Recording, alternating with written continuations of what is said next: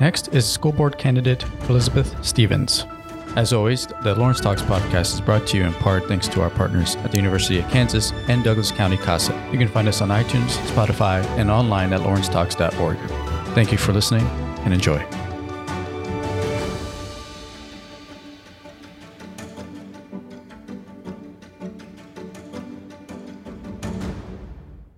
Elizabeth, thank you for joining me here today. Glad to be here. And so, to begin, can you start uh, by telling our audience a little bit about yourself and uh, who you are? So, my name is Elizabeth Stevens. I am originally from Lawrence, Kansas. I grew up in North Lawrence and went to Lawrence schools my academic career. My, I'm also the mother of four students of uh, Lawrence Public Schools. So, I've really gotten an opportunity to see what education is like here in Lawrence, both as a student and as as a parent. Really excited to be to be here and to be speaking with you, and this is a great opportunity. Next, I asked Elizabeth whether she thought having children in the public school system added any perspective to the job of school board member.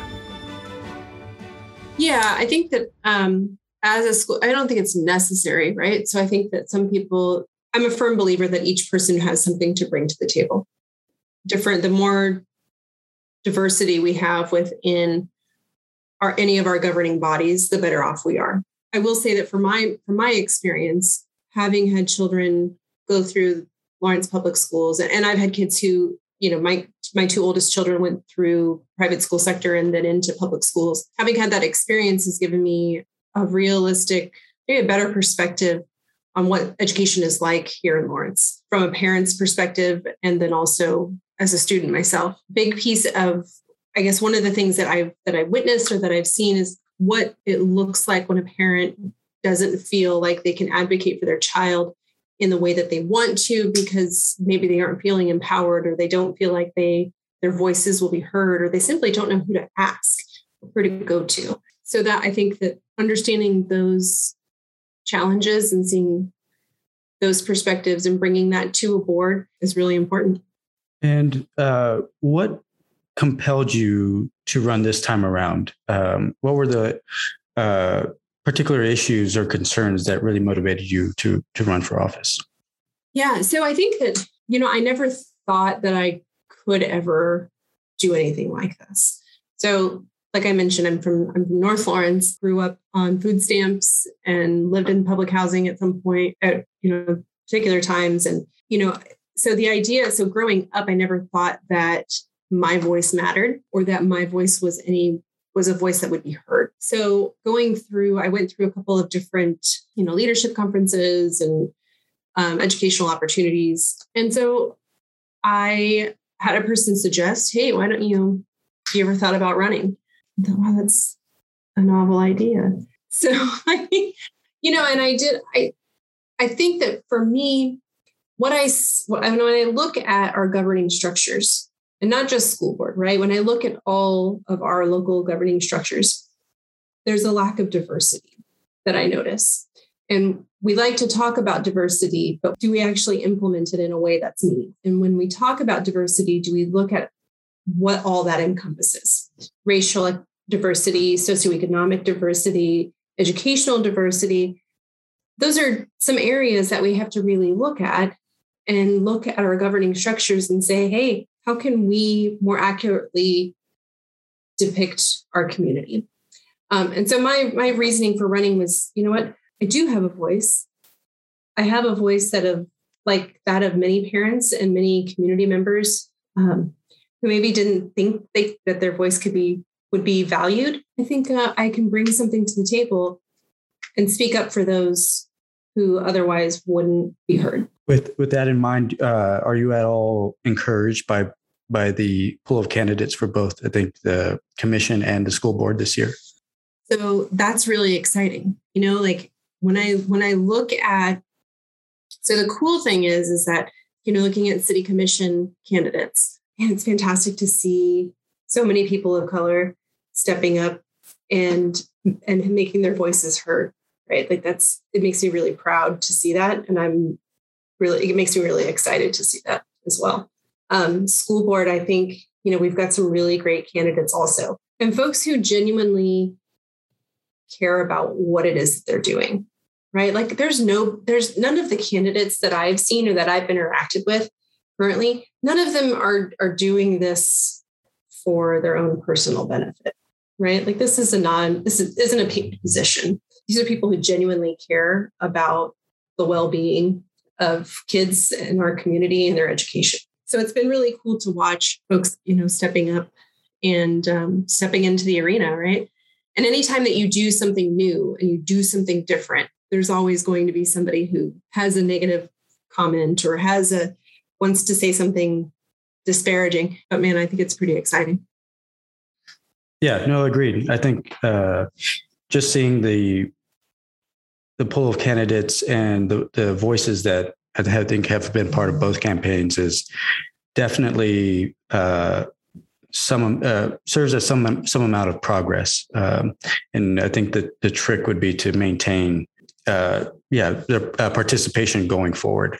Well, we have to do that I think that an important thing is is that not only do we have to make sure that that continues to move forward, but we also have to do we also have to really put supports in place for folks to be successful right so when you are when you're a person of color and you're doing something that no other person of color has done or maybe there are very few people of color that have done that you're doing something that is it's unknown territory so we as a community, and whether that's you know other minorities or other people of color, we have to help support folks. We have to provide places for people to to talk, people for places to connect, because it is something. And when you're stepping out and doing something completely new, it's territory that's unfamiliar, and having those that understand the many barriers that people of color face, it's uh, it's an incredible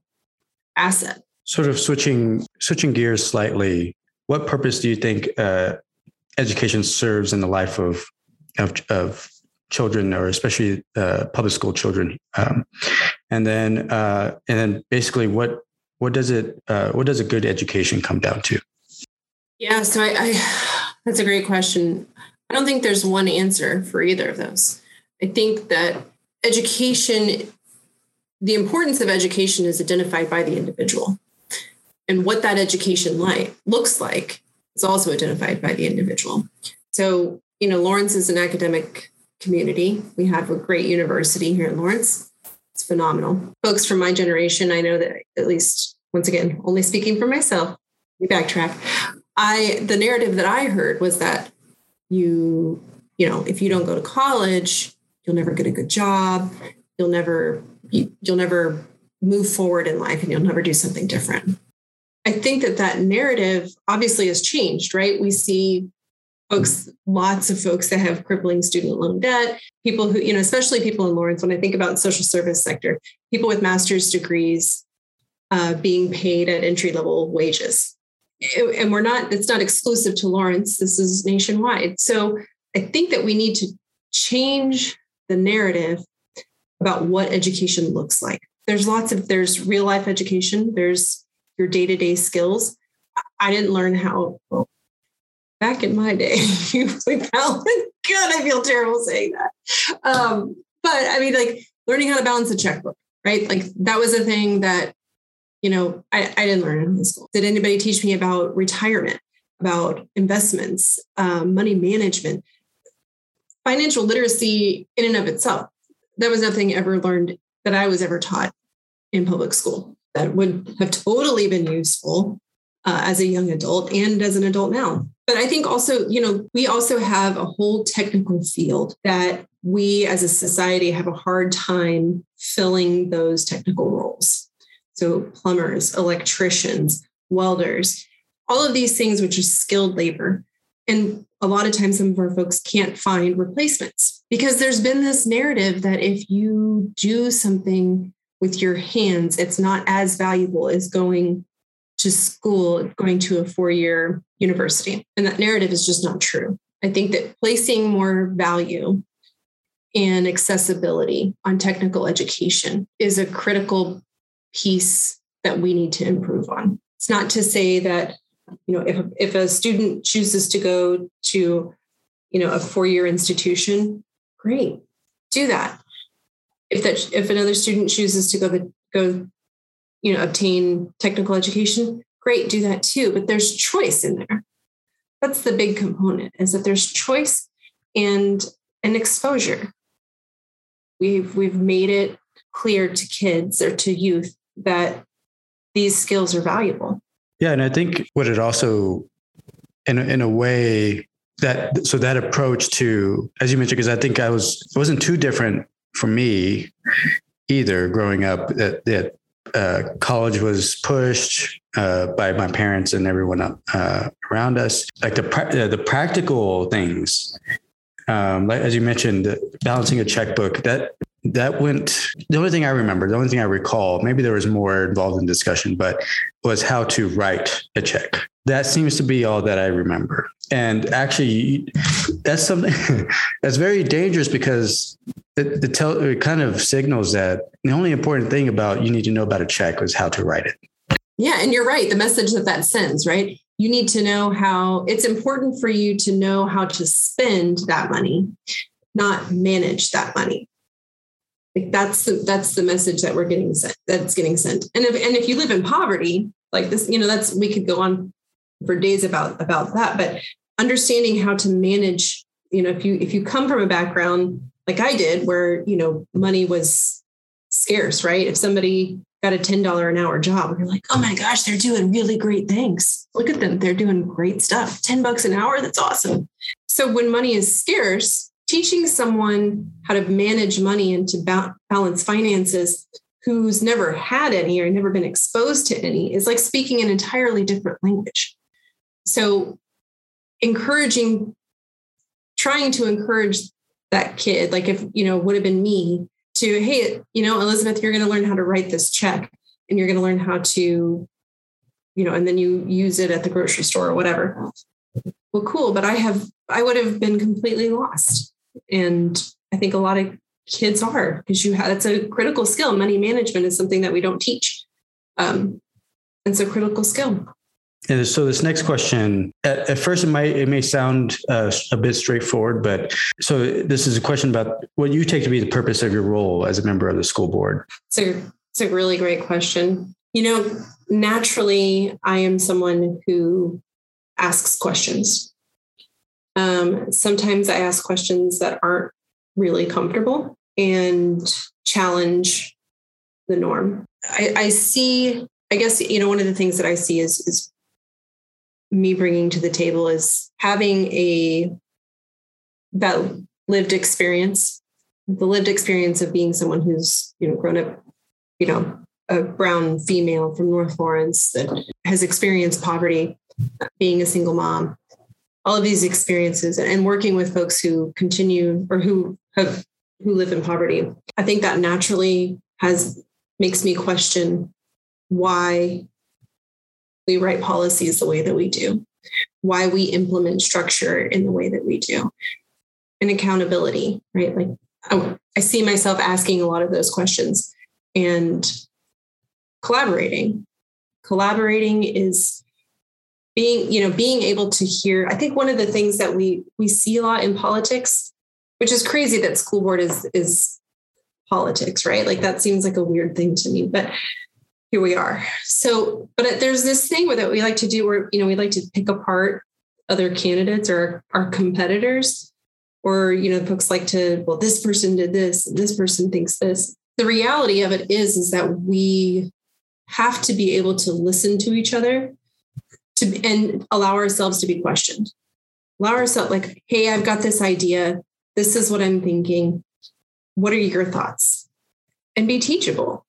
So collaborating and continuing to hear each other out is something that is also really important to me. Don't think that we're able to really move things forward or challenge policies and procedures if we're not able to listen to each other and come together as a collective unit.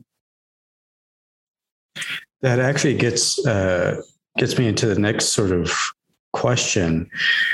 Because as you mentioned, one thing that sets a, sets the school board apart from other sort of bodies, um, the commission is another example of this. Is that it's by its very nature collaborative. It's you you have to convince the other members of, or at least discuss with them why you think a particular way, and why they think a particular way. And in the event that you find an issue uh, that you have a, a sort of a definitive thought or policy recommendation, uh, recommendation or preference for a given issue, how do you hope to work through convincing others of of of your pers- or that your perspective is worth taking into account? You know, I think that there are lots of ways to go about making yourself heard. And if there's anything that I know by coming from the background that I come from, is that sometimes in order to make your voice heard, you've got to be willing to put a little bass in your voice and um, and and and not and not and not back down. Right? There's I think there's a difference between being firm in where you stand on something and and still being able to collaborate. Right. So I think for me, one of the things that I really, you know, that, that I value is when a person is able to be consistent with where they stand and honest right? Like if you're you're honest and you're coming from a good place when you speak and you speak with conviction then that comes across. I don't think that there's room especially in something like school board that affects so many people. Like there's there's no room for you know for politics, right? Like there's no room for making sure that you say the right thing to get people to believe you or or doing the right thing. Like that's I think where a lot of this stuff gets flawed is that then that we start to get into this weird manipulative kind of thing when in reality what we need to do is if we stand true to our convictions of who we are and what we're about that comes through more clearly than any kind of persuasive argument. So I think that, you know, my approach is always to push the lived experience. What's the lived experience of whatever the issue is? You know, if we're talking about, you know, high risk or kids skipping school, right? What's the lived experience of that kid? Why is that kid skipping school? And that's the thing that we need to communicate because that's the underlying issue. Clearly communicating that in a way that's honest, I think speaks way more than any kind of I keep thinking of these instances where I've had interactions with folks who, you know, write down or write down answers or give the answers that they think people want to hear. Right. So when they're like, well, why did you run for school board? Well, I ran for school board because the, I mean, you know, like it, it seems contrived and it doesn't seem genuine. Whenever I listen to folks who speak genuinely and speak from the heart, I take that, I'm much more open to listening you know, we kind of have an obligation, you know, let's change the way that we do things. We don't have to do this thing where, you know, we say the things that we that we think people want to hear us say. We can do things differently. We can change the narrative and change how we do business and change how we collaborate with each other. Yeah, I don't know. I, I think that's I think being true to who you are and what you're about speaks volumes. Changing gears from that a little bit, you mentioned you grew up in Lawrence. And I like to think that, you know, spending a good deal of time in any city puts someone in a, in a position, in a better position to understand what the values of the community are. And so with that in mind, what do you take to be the values of the Lawrence community as it might pertain to education? You know, I think that you're going to have a very different answer depending on who you talk to. I think that when you're talking to, so Lawrence as a whole, you know, having, you know, grown up in Lawrence and, and then traveling, right? So traveling amongst the state of Kansas, um, you know, really fortunate.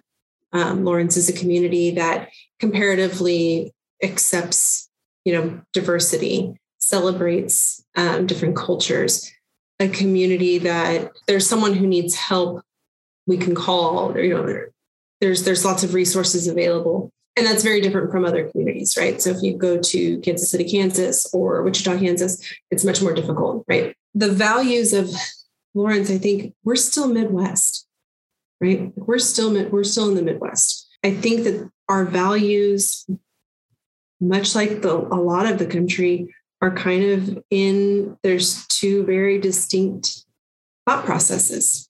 The really great thing about Lawrence is that there's a lot of folks who want to see that unity come together again. And with regard to education, I think we the our community genuinely wants to see education accessible to everyone.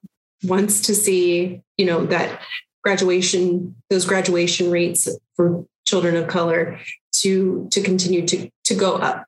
They want to see our kids stay in the brick and mortar schools, not do remote if if we can avoid it, right? Those are some of the values that that I think that our community faces as a whole. But I, I also think that's going to be really different when you go from pocket to pocket.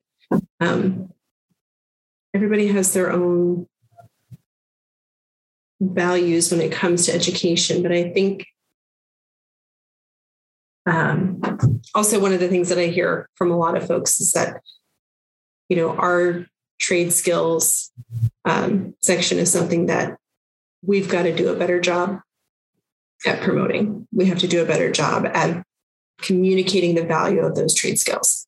Um, there's lots of folks who are from Lawrence who have no affiliation with KU, um, who own their own businesses, who, you know, maybe they're plumbers, maybe they, you know, own a restaurant or you know, folks who have no affiliation to the university and have wonderful lives and would love to see students be given would love to see that highlighted in a student's educational journey just as much as that four-year university. Yeah i think it, it, that sort of speaks again to I mean, something that that's coming out consistently, and I think in our conversation today is not uh, is sort of diversity, but also uh, and not just representation of who's on the who might serve on the board, but also um, of what people see and uh, learn about in the classroom. That it's not just about um, you know going to college and the particular topics or or uh, schools you might go into for that, but also that there are other ways to live a life. There are other ways. Uh, to, there are other types of lives to pursue besides an academic one or one that requires you to go to to college. Absolutely, we, you know, we, and we're in Kansas, right? Like we're in a huge ag community.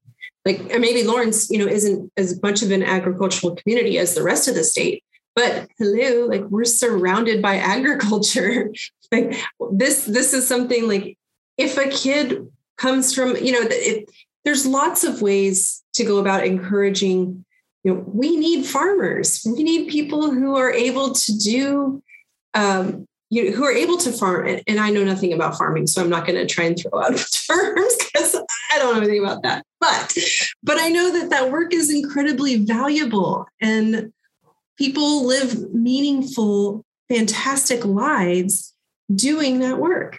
Um, so yeah, let's. I think you know when I was in school, we had um, FFA, Future Farmers of America. I don't know if that's a thing here in Lawrence still or not, but these kids. You know, I remember there being kids who, you know, would come to school and they had matching jackets. And it was like this whole thing. I thought it was super cool. They got to have matching jackets. Um, but then they they like raised farm animals. Like that was like part of like one of the things that they had to do, which is the coolest thing ever, right? I don't know how to do that.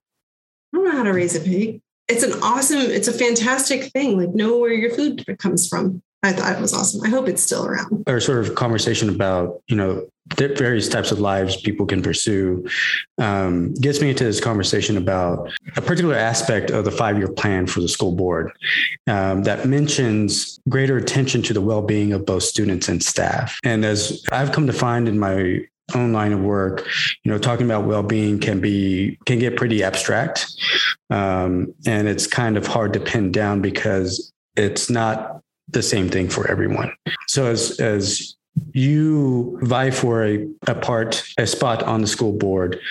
Uh, what sort of thoughts about you know well-being for students and staff will you take with you? For me, my priorities will always lie with marginalized populations. Um, I think that when we invest in those who are in the margins, we better ourselves as, as a community.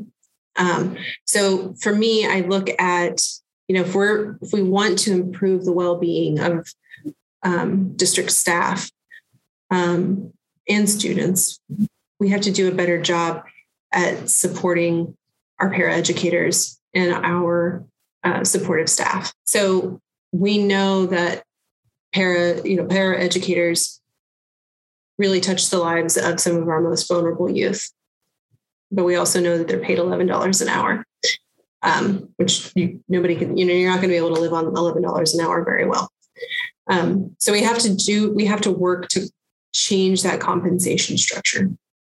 Not only change that compensa- compensation structure, but invest in folks. Folks perform well when they feel invested in and they feel like there's somebody who believes in them. So, can we provide educational opportunities for edu- for you know paraeducators? Are there additional trainings that we can do? Looking at those kinds of things, do they you know is this person able to meet their core needs? Um, as an employer, if we have a huge section of our staff who's not able to meet their basic needs, then there's a pretty big problem and quality of life and well-being is going to directly be impacted. So to me that's where we start. We, we start there. Pairs also support teachers. So, i mean it, so everything is connected. I think for students there's a collaborations that we've been doing for quite some time with um, the RAP program at Bert Nash, which is a phenomenal program and places um, social workers in schools across the district. I would love, love, love to see more social workers in schools, social workers providing services. Maybe we move away from an SRO and we bring social workers in. Maybe that's something that we, um, or maybe it's an SRO with a social work background. I, I mean, you know, get super specific, right? But I think that, you know, we have to have more people who are willing to ask the why for kids to be successful, to ask a kid, you know, the kid that goes to Free State and goes and hangs out under the bridge by Sprouts. Like, hey, how's what's going on in your life? Like, what's going on? Um, just to have that question, right? Like, we we have to we have to do a better job at that. And I'd sure love to see, yeah, I'd love to see more social in place. Well, uh, Elizabeth, before I, I let you go officially, what would you like our listeners to take away from our conversation today about you and, and the campaign you're running? You know, I've thought about early on in in this process, folks try to say, you know, what's your why? What's your why? And I go back to and when I think about why I'm running and, and the and the purpose, I'm from here. This is my community. This is where I grew up. This is where I made mistakes. This is where I raised my children we like to talk about engaging unusual voices. We like to talk about diversity, equity, and inclusion.